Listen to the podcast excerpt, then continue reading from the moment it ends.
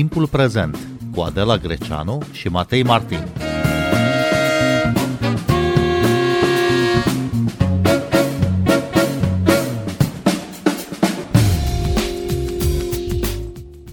Președintele Vladimir Putin a vorbit astăzi în Parlamentul Federației Ruse. Discursul său despre starea națiunii vine la o zi după vizita istorică a președintelui american Joe Biden la Kiev. Liderul de la Washington va susține la rândul lui astăzi un discurs în Polonia. Bine v-am găsit, noi suntem Adela Greceanu și Matei Martin și invitatul nostru este Claudiu Degeratu, expert în securitate și apărare. Bună seara, bun venit la Radio România Cultural. Bună seara! Discursul despre starea națiunii rostit de președintele Federației Ruse ar fi trebuit să aibă loc potrivit tradiției cândva spre sfârșitul anului trecut, însă Vladimir Putin l-a amânat. Ne amintim că în decembrie anul trecut, așa numită operațiune militară specială cam bătea pasul pe loc, ba chiar bătea pasul înapoi, căci armata ucraineană reușise să elibereze o parte din teritoriile ocupate abuziv. Nici acum Vladimir Putin nu prea are cu ce se lăuda în plan militar, iar în politica internațională Rusia este paria. Ca să nu mai vorbim de faptul că ieri președintele american Joe Biden s-a dus la Kiev după o călătorie de 10 ore cu trenul prin Ucraina aflată sub atac și s-a întâlnit cu Volodymyr Zelensky, o vizită istorică în care a dat asigurări că Occidentul va sprijini Ucraina atâta timp cât este nevoie. Cum ar trebui să privim uh, acum dinspre Occident aceste două momente? Cred că sunt uh, momentele cele mai importante pentru începutul acestui an uh, și cu șanse mari ca cel puțin uh, vizita istorică a președintelui american în Ucraina să uh, să genereze și un nou impetus și mai ales un nou uh, moment decizional, pentru că se așteaptă mai multe decizii, inclusiv legate de sancțiuni, dar inclusiv uh, corelarea unor acțiuni de sprijin militar pentru Ucraina la un alt, la un alt nivel. Și aceasta este, de fapt, să zicem, problema și de imagine a președintelui Vladimir Putin, care și-a amânat, uh, uh, cum, cum foarte bine ați spus, uh, discursul în fața Parlamentului rus, așteptând un moment prin care să încerce să estompeze un pic toate activitățile publice, evenimentele publice organizate de Polonia sau de către Ucraina. Deci, cumva, într-un fel de încercare disperată, Vladimir Putin încearcă să ofere ceva opiniei publice interne chiar în contextul vizitei uh, uh, de la Varșovia și uh, din Ucraina, altfel publicul rus având de fapt, ca să spun așa, acces doar la ceea ce a pregătit, au pregătit aliații și Ucraina. Deci este într-un fel de pierdere mare de viteză în ceea ce privește uh, război informațional cu vestul. Și ați văzut, a spus foarte bine, uh, nici în discurs nu avem elemente clare legate de ce se întâmplă din perspectiva rusească pe teren, în război. A existat doar o singură menționare că uh, pas cu pas vom lua deciziile care sunt necesare în cadrul operațiunii militare speciale și în rest uh, a intrat în discursul acesta naționalist, anti-occidental, deja cunoscut din vară de la celălalt moment important când a anunțat anexarea regiunilor. O să intrăm imediat și în conținutul propriu-zis, în acele diatribe împotriva Occidentului, dar mai întâi aș vrea să vă rog, domnule Degeatu, să ne uităm puțin la imaginile acelui discurs Uh, cu președintele Vladimir Putin în fața unei audiențe, elitele politice de la, de la Moscova uh, și cu această audiență care privea încremenită către marele lider. Cum ar trebui să înțelegem uh, aceste imagini? Da, e aproape o chestiune deja devenită ritual pentru autocrați, pentru, pentru un regim totalitar care încearcă să păstreze o anumită legitimitate așa și mai ales să, să sugereze acel tip de sprijin popular legitim pentru, pentru un dictator cum este Vladimir Putin. Uh, lucrurile le-ați văzut. Uh, cred că nu trebuie să facem foarte multă analiză uh, așa contextuală și imagologică să observăm de fapt că ele seamănă cu congresele comuniste înainte de 1989, chiar un, în anumite elemente, mai ales în ceea ce privește orchestrarea aplauzelor, sunt mult sub ceea ce se întâmpla în, în, în timpul unor congrese inclusiv ale partidelor comuniste, inclusiv în România. Deci este, este aproape, cum să spun, un moment de decădere maximă pentru că în mod normal uh, el s-a izolat. Uh, vedeți că uh, și în și modul în care s-a organizat această, acest eveniment se vede foarte clar că își menține același tip de atitudine izolată chiar față de, față de uh, clasa politică rusească. Uh, genul, uh, mă rog, e cunoscut așa în, în, în zonă și în deja se discută foarte mult, de fapt, de orientarea Federației Ruse spre un regim de tip nord-corean. deci și se, se vede mult mai, mult mai clar. Înainte exista o dimensiune așa un pic mai...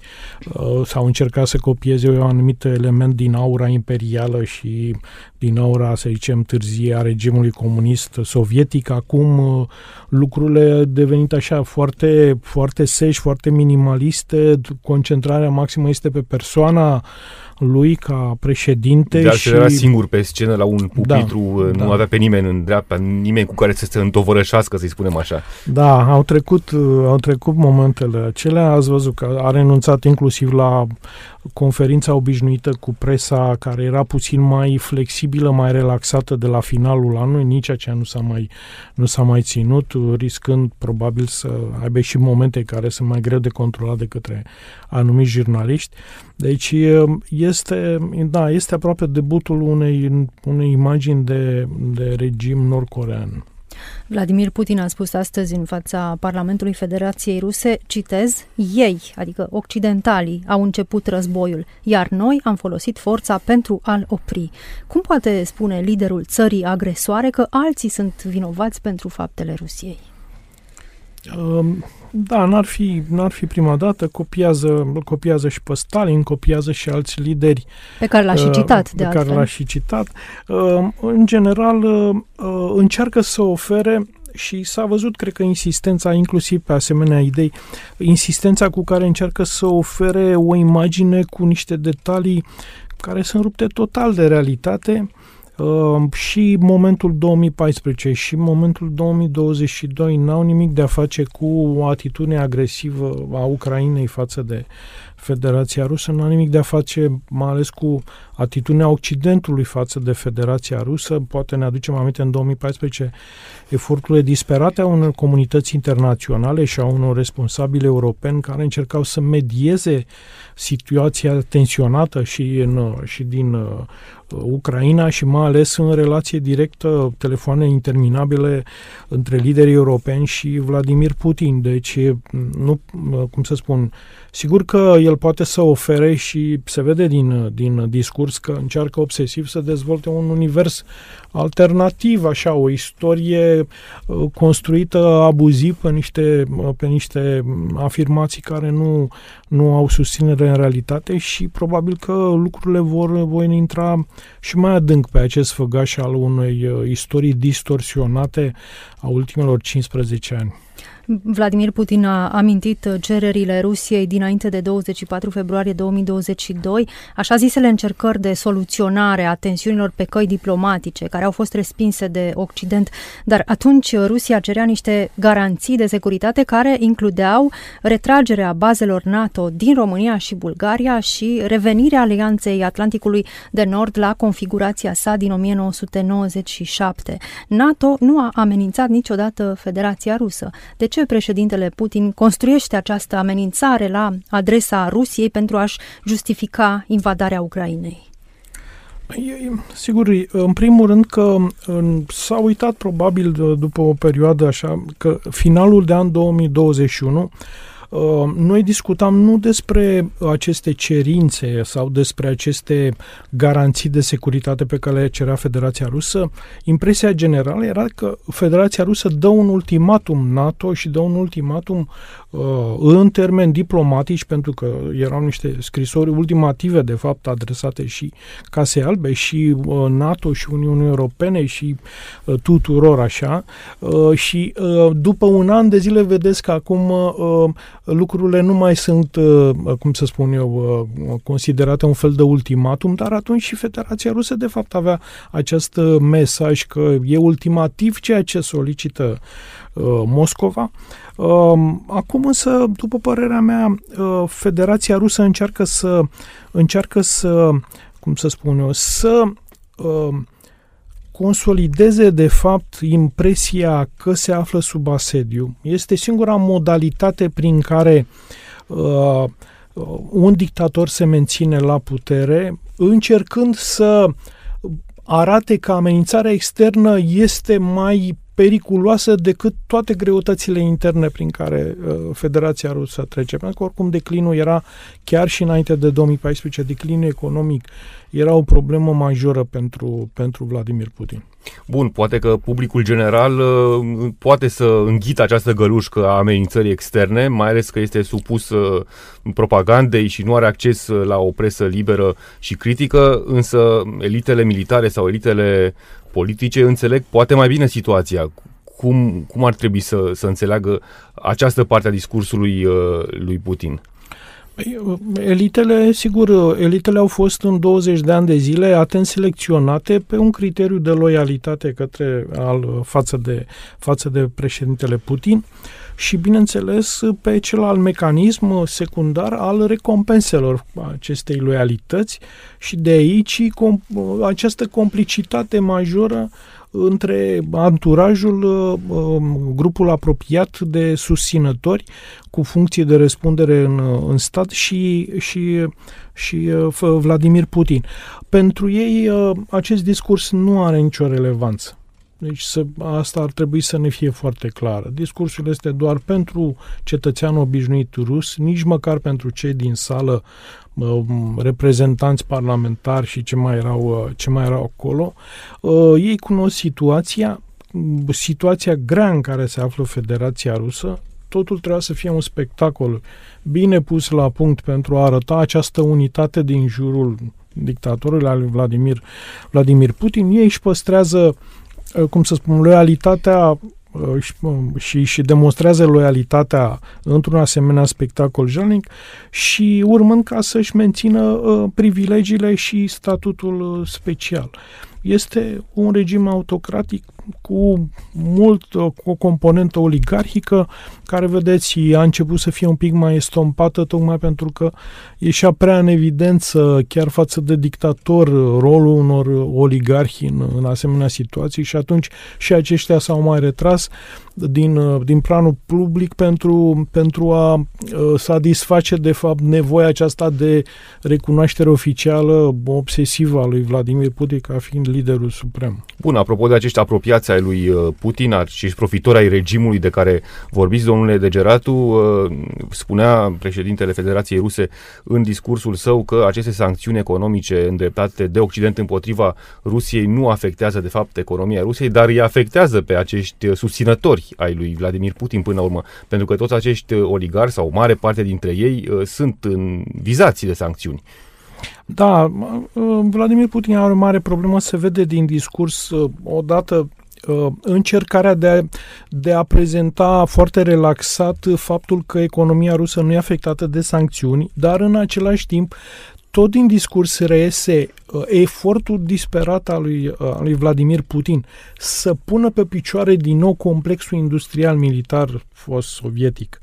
Uh, pentru că și-a asumat războiul pe termen lung în Ucraina, au realizat, inclusiv uh, Vladimir Putin, au realizat de fapt și acum, în finalul anului, că de fapt urmează un război foarte lung în Ucraina și atunci au nevoie de o economie de război care să se bazeze pe industria de apărare. Și o să vedeți în, în, în discurs toate aceste măsuri. Propune program pentru case pentru cei care lucrează în industria de apărare. Propune program de asistență pentru familiile tinere care lucrează în orașele de, cu industrie de apărare și așa mai departe. Uh, are o problemă cu forța de muncă, are o problemă cu capacitatea productivă pentru a, a alimenta această, uh, acest front care riscă să fie uh, dus la un nivel competitiv cu NATO și cu țările aliate dincolo de ceea ce poate să suporte economia rusă și se vede totuși disperarea din discurs că trebuie să pună pe picioare rapid uh, industria de apărare, care industria de apărare trebuie ajutată pe orizontală de restul sectoarelor economice. Deci este, este o mare problemă. Uh, el încearcă acum, e un semnal și în discurs că de fapt da, economia rusă va trece pe picior de război, chiar dacă probabil nu va fi declarat uh, acest lucru. În schimb, uh, da, vor fi schimbări majore în structura bugetului, probabil multe resurse se vor duce cu dedicație pentru aceste zone pentru a compensa. Și mai există acolo, sigur, și partea cealaltă care e importantă legată de sancțiuni. Rusia, nemai învând acces la înaltă tehnologie, încearcă să sugereze la un moment dat că pe industria de vârf trebuie să se facă mai multe eforturi la nivelul Federației Ruse pentru a compensa lipsa de acces la chipuri electronice, la tehnologii, la inteligență artificială, la diferite, uh, cum să spun eu, uh, um, produse occidentale care au redus foarte mult uh, perioada în care industria de apărare rusească trebuia să asimileze niște produse noi. Deci pur și simplu nu mai pot cumpăra uh, ultima generație de subansamble pentru diferite arme. Occidentul este cel care vrea să schimbe conflictul local în unul global, a mai spus astăzi Vladimir Putin. Cum interpretăm această acuzație? Se pregătește Putin să atace și alte țări sau să atragă și alte state în războiul lui? Da, cred că vrea să atragă alte state, în primul rând China și India și alte țări, Iranul și așa mai departe.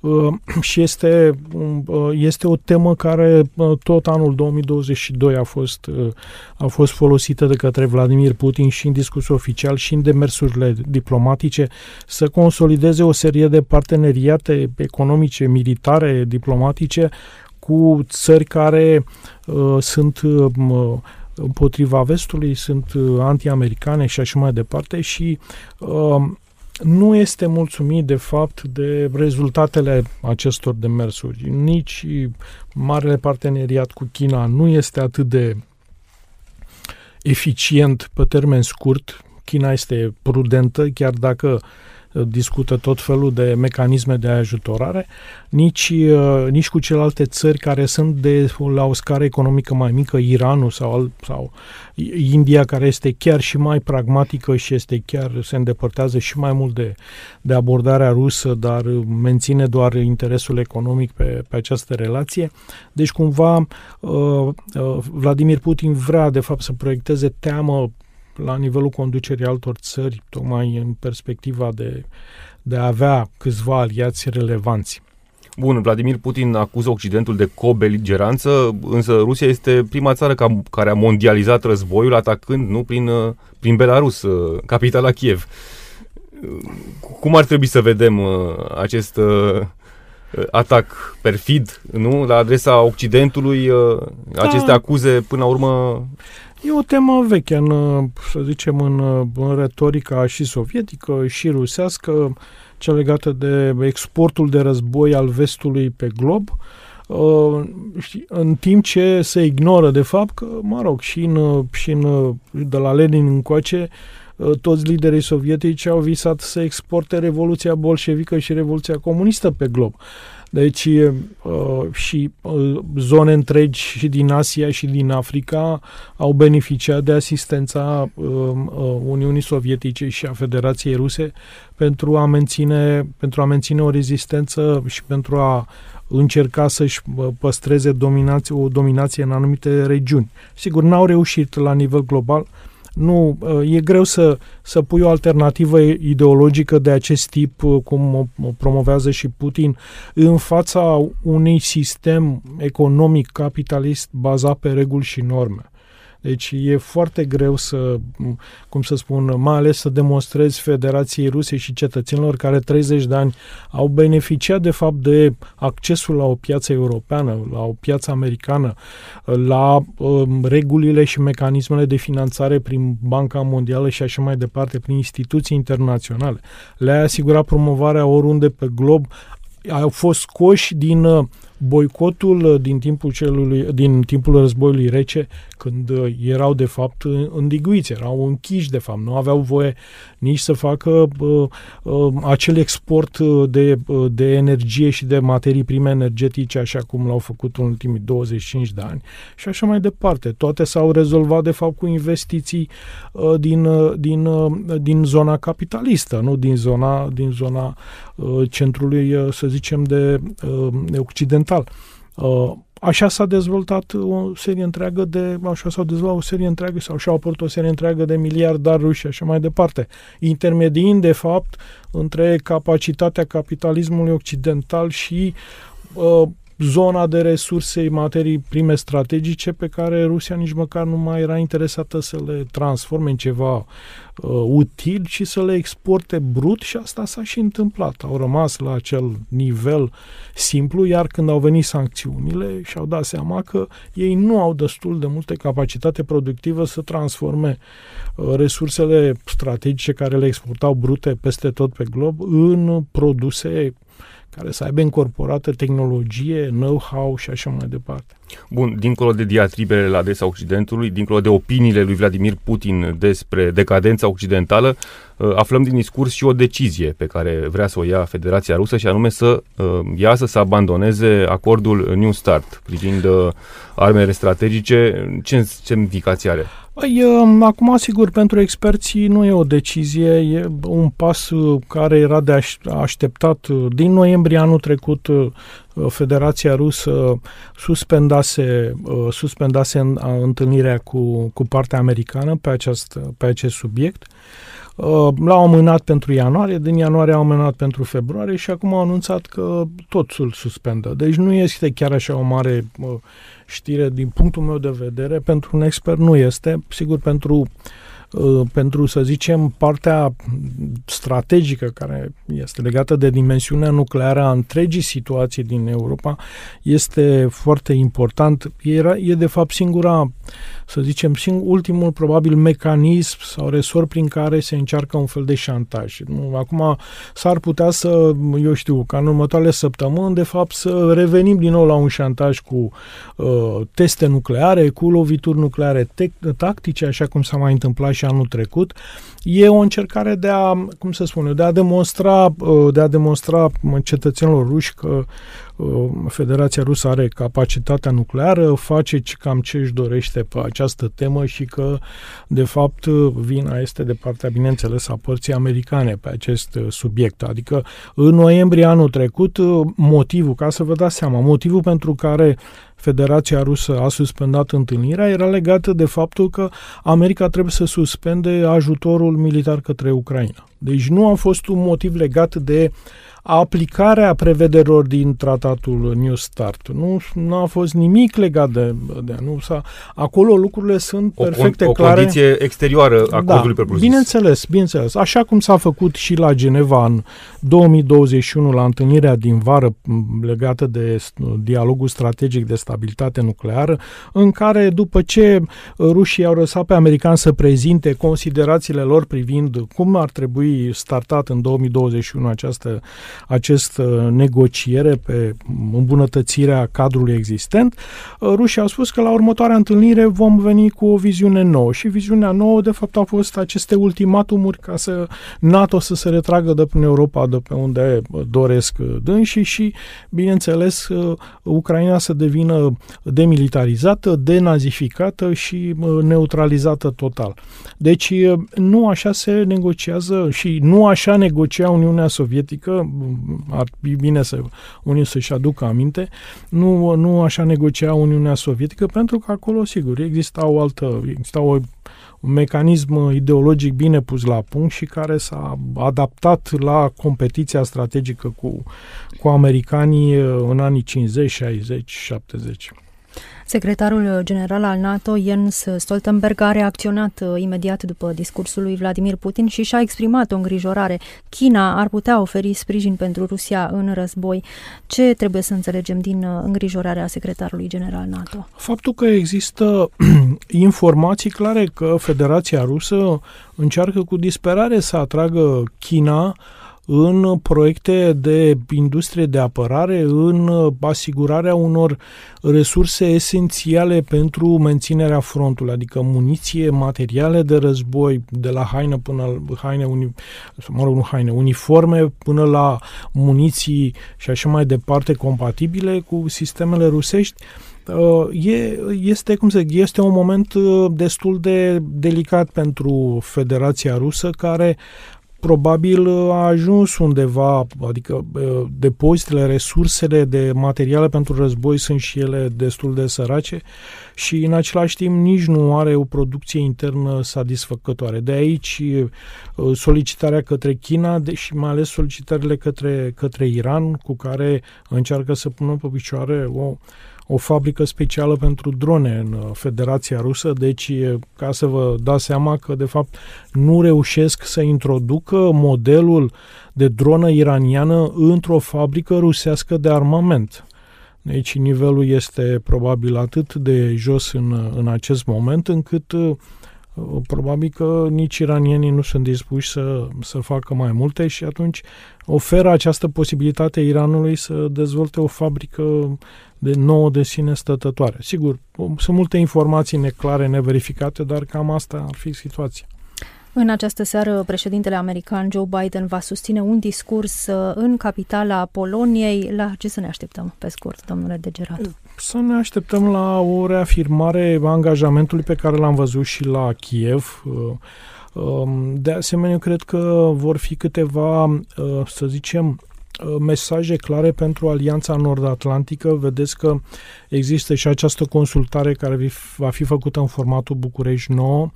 Uh, ea nu este făcută doar pentru evoluția pe front, dar este făcută și pentru îmbunătățirea capacității de descurajare NATO, deci pentru ceea ce interesează și Polonia, care a cerut permanentizarea forțelor NATO în, în Polonia, consolidarea, de fapt, numărului de forțe, de trupe NATO alocate acestei uh, regiuni.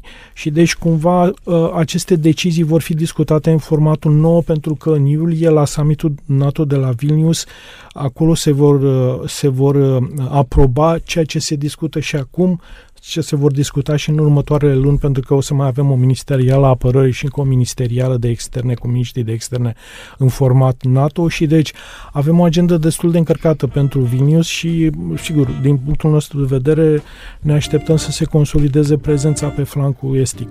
Claudiu Degeratu, vă mulțumim că ați venit în această seară la Radio România Cultural. Noi suntem Adela Greceanu și Matei Martin. Ne găsiți și pe platformele de podcast. Abonați-vă la Timpul Prezent pe Apple Podcasts, Google Podcasts și Spotify. Cu bine, pe curând!